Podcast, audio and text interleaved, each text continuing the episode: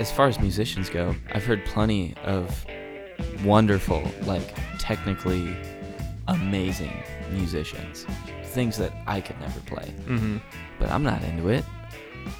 Because to me it's not it's not that I'm hearing them talking, really. Mm-hmm. You know?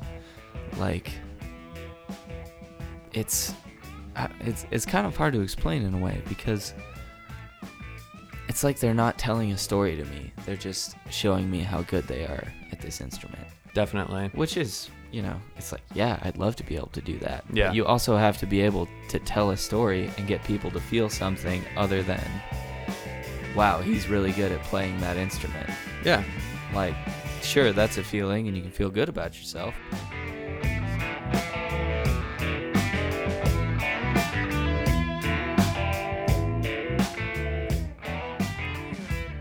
Everyone. Salutations, wherever you are, whatever time it is you're listening to this, and welcome to the Boogie Ha, sa, sa, Podcast.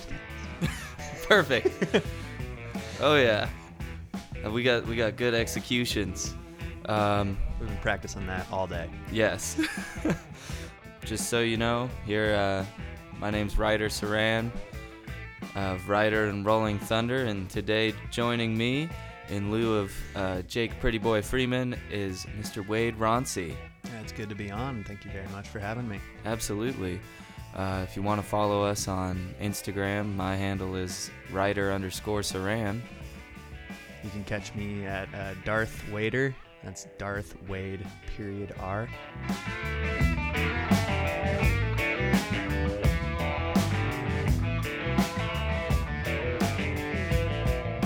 You also have to be able to tell a story and get people to feel something other than, wow, he's really good at playing that instrument. Yeah. Like, sure, that's a feeling and you can feel good about yourself, but if somebody isn't hearing you play or sing or say these words and you're not evoking some emotion that I've been there, the way he's playing that guitar, the way he's playing those drums, the way this sounds is a place I have been. It doesn't do it for me. Yeah. And I, you know, I think a lot of people feel that way. I That's think why so, too. pop music is so popular. Yeah. I think it's I think it's hard as a musician though to not to not get caught in that trap of of musicianship because there's there's a pocket of the industry where you can exist as a great player and play to musicians and have a career, you know, and I think those those are the kind of people that as as you're getting better at your instrument, those are the people that you're exposed to. For drums, there's a huge there's a huge culture of Instagram drummers mm. who are the best drummers right now other than the clinicians and the educators and stuff but these guys are the best players in the world right now and it's really hard not to watch them and think okay that is the kind of player that I need to be when their their audience is is the musicians. Your audience may be if if your audience is a bar on the downtown of your city and just kind of like an averagely interested music scene they maybe don't want to see you play a lot of heady stuff and you're not going to you're not going to communicate so if your goal is to be having some sort of some sort of emotional musical experience with your audience playing some crazy heady stuff you might you might lose them a little bit Yeah. And that's something I think maybe in Boise, the local music scene, I think a lot of musicians, me included, around here get wrapped up in making some heady, cool thing that will impress, you know, impress the other musicians yeah that are around when it's, you know, it's it's just a different market where Yeah. it's, it's it's a lot of musicians coming to see each other play. Yeah. So you're trying to impress them, which of course you want to do, but there's something else there that you want to impress the general public, Yeah. and they're not going to want to hear every song you play in nine eight time, switching between that and five four time. Like Yeah. they don't care. They Yeah. just want to hear a good song. They Yeah. just want to dance. They just want to forget about the week. Exactly. And Like- if and if you're writing a song and you find yourself playing nine eight or five four because that was where the song led you, maybe that's a different thing. And that's also, you know, I mean, some people that's just the kind of music that they're gonna make. That's the way they Yeah. that's the way they communicate. I know people that talk a thousand miles an hour and talk in a hundred different directions and then all of a sudden wrap it up and make a cool point about out of it, you know, and so they're doing it kind of organically, but to kind of not get too far into the weeds, knowing just knowing who your audience is and who you want your audience to be at the end of the day. I think Yeah. is is pretty It's like a marketing tactic. yeah, like you need to know who your audience is gonna be. Yeah. I guess maybe What's it's, define your goals. Define your is what it goals? Yeah. Define what your goals are. Who it is that you want to reach. yeah. Because you know I'm coming from a place of bias that I want to play a bar and have people dancing. Yeah. I want them to enjoy the music. Yeah. And I don't want them sitting there with you know sitting there with their arms crossed Yeah. thinking about the music really. Yeah. I just want them to be like, this is good. And that's it. Like, or if they hear some tasty words or tasty licks in there, that they'll be happy with that. But not that it has to be some crazy religious experience almost or something like that, or that it's got to be, uh, you know, any any artist can transport somebody from where they're at to where the artist wants them to go. I mean, basically, what I'm trying to say is that I want to make music that people can enjoy if they're not high on something or, you know, just drunk. Like, I, well, you know, that's not it either, is it? It's got to be. I don't know. It, it, it totally is dependent on the goals that you're trying to achieve. And for me, it's I just want to make a bar happy Definitely. and you know if you can make a bar happy you can probably make most people happy One of the things that was impactful for me on that on that note was Dan Buckfitch, a guy who taught me up at U of I, and he ran this 120 some odd person jazz choir that sang like pop hits. mm-hmm. And you know, I mean, obviously it was theatrical and cheesy and stuff, but it was fun. And, and one of the things that really stuck with me that he said was that when he creates music, he tries to put himself in the perspective of the significant other of the person who is coming to see the show. He wants to put himself in the mindset of the person who maybe wasn't that into the idea of going out to music for the night, maybe wasn't that into the idea of leaving their home for the night yeah maybe doesn't absolutely love music, but you're trying to you're trying to not even necessarily wow them, but just make them forget about their troubles, put a smile on their face, and if that's by shredding, definitely go for it. And I think that generally though, as long as what you're doing is is true to yourself and it's not it, it's not just puffery. If you're playing a lot of notes and getting heady because that's the way you play, and that's that's just organically who you are, that's totally cool. And if if your way of connecting people is to write songs, I, I think I'm making assumptions here, but in your case, writing songs that mean a lot to you personally, mm-hmm. they're going to mean a lot to the audience. yeah It's like South Park, you know. They talk they, they talk in the in one of their making of videos. They they never are making music to appease a certain audience. They sit there and if it makes them laugh, and they're having a hoot, then they'll release it because they know that some other people like them are, are going to really dig it. So I think you're I think you're onto something there yeah for sure. it's uh yeah that, that's i mean like i said it's totally dependent on who it is you're trying to reach and you know i just enjoy going to see a band that's tasty all around Crunchy. crunchy. T- no, not crunchy. I don't like very many crunchy bands because that entails that they're gonna play like a one to flat seven chord progression for 12 minutes somewhere in their set. And that's crunchy. it is crunchy, but it is uh it does get a little Yeah. it does get a little boring after a while. I'm gonna say I'm not a big fan of the Grateful Dead. Really? That's that's some that's some words there. I know. I just honestly part of it was uh it was false advertising, I thought, because I did think at the time that they were gonna be this cool like psychedelic prog thing. Like, you know. As a musician, I like seeing that stuff. Yeah. As also I guess as a musician I like seeing that. As a performer, I'm not really into that kind of stuff. You know? Yeah. It's that I want to see this whole audience engagement, getting people dancing and stuff. But seeing somebody kind of jam out on folk rock for an hour, I don't really dig it. Interesting. yeah. I I mean I I it's weird. I I kind of share that sentiment. I have I have a hard time sometimes with jam bands yeah. because from from my perspective it can be a little overindulgent. But the weird thing is, like, I feel like kind of going back to that audience, we're we're just we're not that audience Yeah, because that's there's not, because the know, people that dig that stuff, it's not like they're like like shred snobs. Yeah, You know, they're they're looking they're looking at the bigger picture of the song. I mean, I they're they're they're appreciating something that maybe we aren't.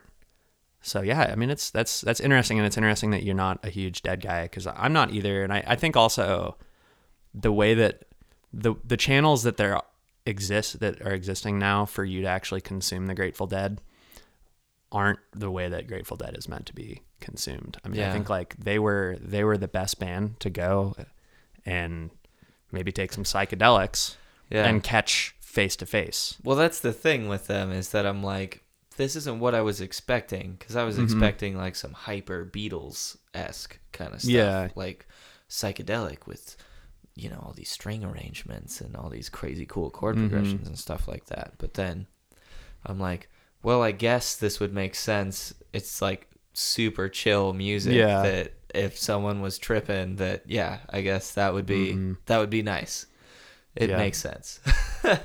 Yeah, I mean, it's to me, it, it almost has, it almost has a lot of the same appeal that maybe jazz does, where you know, you know, in your mind that as you're watching this, the basis to the song is there, but there's 20 minute periods where they open it up and they don't know what's going to happen. yeah. And I think that's the psychedelic thing is that it's less psychedelic for the listener, but you know that it's a psychedelic experience for them because Yeah. they're because they're having a moment on stage. I mean, you know, being they're on stage is can be such a transcendental experience. definitely. Like uh, I just recently watched Rocketman, and there's that point when he does that first show at the Troubadour where like the whole crowd starts floating and he starts floating too off the piano. That is a real feeling. Yeah. They captured that perfectly. Like I turned to my girlfriend and I was like, that is what it feels like. Like when you are perfectly in tune with an audience, they're digging what you're doing, you're digging like what they're giving to you. Mm-hmm. Like it's there is not a drug or substance or really experience other than that that can replicate it. That feeling of being at at one point in control of an audience, but at the same time they're completely controlling you yeah. at the same time. Like you you can't get that any other way than like playing on stage for people. I concur. Yeah. Mm, there's a lot of truth to that. It's a it's a real moving thing, and that's why that's why I keep doing it. You are, you know, it does feel like you're chasing a high. Yeah. That you want that to happen every show. It doesn't always though. Sometimes you're playing to that Nope. Sometimes three you're- people that have their arms crossed and they're like, and they like it. They'll Yeah. come up to Yeah, you after yeah, their show and be like, it. "I loved your show," but the entire time they had their arms crossed and were like not even smiling. And then they'll come buy your merch and Yeah. stuff. And they're Like- just really baked and really focused. yeah, you're like, "Where the hell were you like the last 45 minutes, dude?" Yeah. yeah, yeah, I get that. It's uh so I don't know. If uh coming if you aren't a musician, if you do, if you are digging a musician, come up to the front, dance with them if you're digging the music. If you're not, that's fine. You know, I'm not saying you need to, you know, get up there and federally subsidize your nearest guitar player or anything like that. Yeah, I mean there's there's a and I mean even even like the dancing thing, I think there's a there's a nice even point cuz I've I've done bar gigs before where you you kind of get into this mentality of it's just like, man, I, it literally doesn't matter what I play right now, especially on drums. It's like I could literally just play 2 and 4 backbeat right now and you all would dance like you do not care Yeah. what I'm playing right now. Yeah. And that's less of a connection sometimes than like when you go to Portland, sometimes I've noticed those are really quiet crowds. They don't dance, they get their little like head nod going on.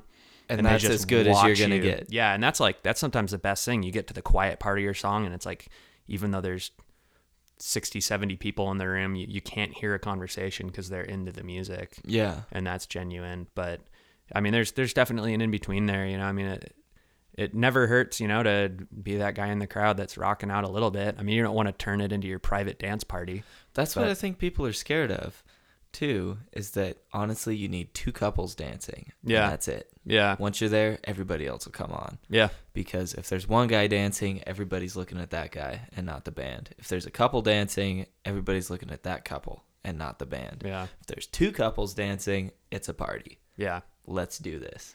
Like Yeah. that's when it that's when it hits. People that rock out to bands, they make the world go round. Musicians that rock out to other bands and don't See- sit at the back of the venue and stage. They, I don't know what they do to the world. They make it like more than spin. They like they repair the ozone layer. Yeah. That's such a hard thing too Yeah. because when you're a musician and you're watching a band, it takes a absolutely knock your socks off great band to get you like to not even notice that you're watching a band because as a musician you're watching them trying to be like what gear are they using Yeah. how are they writing their songs how are they writing their lyrics how are they doing this what's their stage presence like there's so many mm-hmm. things that you're looking at that almost have nothing to do with actually them playing. Yeah, because you're applying the same scrutiny that you're applying to yourself. Yeah. you're on stage. Yeah. So it's you're trying to work you're it's almost like you're working on yourself when you're watching that to where it takes a just absolutely kick ass band to put you completely out of the moment Yeah. or just a group of people. It's it's this you'll you'll see a group of people in the audience that are all dancing or all digging it and then you go into that. I don't know. It's a real human thing. Yeah. But uh like King Gizzard, King Gizzard and the Wizard Lizard. King Gizzard and the DQ Blizzard. Yeah. well, saw them at the Neurolux. That was a wonderful show. Like, I was not thinking about the notes they were playing. I wasn't thinking about the words they were singing. I wasn't thinking about the beat that was happening or how they got here or like what their touring situation was. All these other things that I worry about in my own musical life. I was just happy to get to see them and I was just digging it. Mhm. Like and maybe that's something that comes with clout too though as a musician. Like if there's people that make it to this level that you want to get to, you're going in already expecting to have this experience. So you're not as worried about looking at what they're playing or all that stuff. You might make those little mental notes, you know, throughout the show, but for the most part, like you already know they're good. You like them. You don't care. You're just going to go listen to good music. Yeah. So maybe that's maybe that's a lesson to be learned for musicians that consider themselves to be individuals that have mortgaged a lot of their life into music and it's not like a holier than thou thing you know but it's just definitely like oh i've you know i put in a lot of work on my instrument and so i'm giving you that scrutiny that i was talking about before maybe that's a lesson we need then is to go into all bands with, Yeah. with that same mindset of what what can I learn from this? What is what are you doing? Even if it's a you know a band of seventeen year old punksters, Yeah. just watching it and being like, okay, like what are you know what are what are you doing that I'm not doing? You know, and and I don't mean that as like you know what are, what are you doing that I'm not doing? You know, but Yeah. like but like what you know what, what can what I learn? can I learn? Yeah, what can I learn from this? What's something that I can take away and apply to my own craft? And some people will tell, you know, I've been sitting there watching a guitar player sometimes, and people will be like, "What do you think of this?" And I'll be like, "I'm sorry, I'm trying to steal some licks here," Yeah. you know. And that's that's a point of contention for some people. That Yeah. It's like, I don't think they understand the musician mind. That yes, that that that quote that good artists copy, great artists steal. That the thing is, when you steal that, you learn it. You learn it note for note, and then it then you're like, okay, well, I want to do it this way instead. Yeah. Like I think I want to do it my way. Like it's uh it's not so much stealing as you are inspired. Yeah, and that's what I think that imitation quote is the gets most to. sincerest form of flattery. Yeah, and it's Mm-hmm. it's like well, it's it comes down to the whole thing of coming from where where do your influences end and where do you begin? Mm-hmm. like there there is a thick gray area there because when i go see a musician the the hallmark i think of a great musician is that i hear their story through their instrument or their voice like i don't hear somebody else's voice through their instrument or if i hear someone else's voice that it's it's almost like a reference Yeah. And i'm like oh i i see what you did Yeah. there like oh that's cool I I recognize that. Like, it's uh, like I've had, I don't know, I've had discussions with people about that whole good artist copy, great art- artist steal thing, and it's, I don't think they understand the filter, that that's what I call it, the filter that we all have in our minds that when you learn something and ingrain it and take it and then once you put it back out it's gone through your own filter to where it's something completely different. Like i'll write a song and then be like this is uh i think this sounds like this band Yeah. that's what i'm thinking on this and then i ask five other people and they give me five different bands that weren't even the one i was thinking of Totally. so it's like yeah. They're applying their own filter to it. yeah Yeah. and that's we all apply Yeah. we all apply our own filters to all of it Questlove has a cool book on creativity. yeah Questlove, uh, the drummer for the Roots, he's on Jimmy Fallon. He was the main force, one of the main forces be- behind like the Soulquarians that did a lot of the Erykah Badu and D'Angelo and some of the best R and B that's happened in the last thirty years. And he talks about creativity because he doesn't consider himself to be a creative person. really His idea of creativity is that as he picks up influences, they become cards in his Rolodex. So when he comes into a recording session, he's listening to the music and he's thinking, okay, I'm hearing a drum sound. What is the sound? Okay, vintage Motown. So that's like one of those little cards in the Rolodex. And he's like, all right, I'm going to play this piece 30% like Roger Hawkins. But then on the chorus, I'm going to do some John Bonham. And then I'm going to draw some influence from some Stones and another one of the parts. And so he's he's plucking out pieces yeah from this Rolodex. And so to him, it's and he goes he goes on to I mean it it is a little bit more of a, a truly creative thing. There is some actual organic brain synapses creativity that exists there, but that's one of my favorite things because in it, it, it doesn't make you be as hard on yourself for actually channeling some of your influences because I got I got down on myself for a long time because it was and I think a lot of drummers do this where it's like I when you're young I just wanted to sound like John Bonham yeah until I didn't then it was like oh man like my tendencies are to rip off John Bonham fills you know but then you just add more pieces to that Rolodex and pretty soon you're you're channeling 30% Levon Helm, 10% Charlie Watts, and 60% John Bonham, and then you sound like something completely different. yeah you're an amalgamation of all your influences Definitely. experiences Yeah. and that's that kind of goes for life in general Yeah. that you're an amalgamation of the choices you've made and the experiences you've had based you know or maybe the other way around you're an amalgamation of the experiences you've had and the choices you've made based on those experiences True that, buddy. All right. Thank you for listening to the Boogie Hoss podcast. Subscribe to us. We're going to have, hopefully, you know, if you do dig what we're doing here, be able to see our pretty faces. We're going to do some video sessions, do some demos, all that fun stuff, some gear demos for you gearheads out there.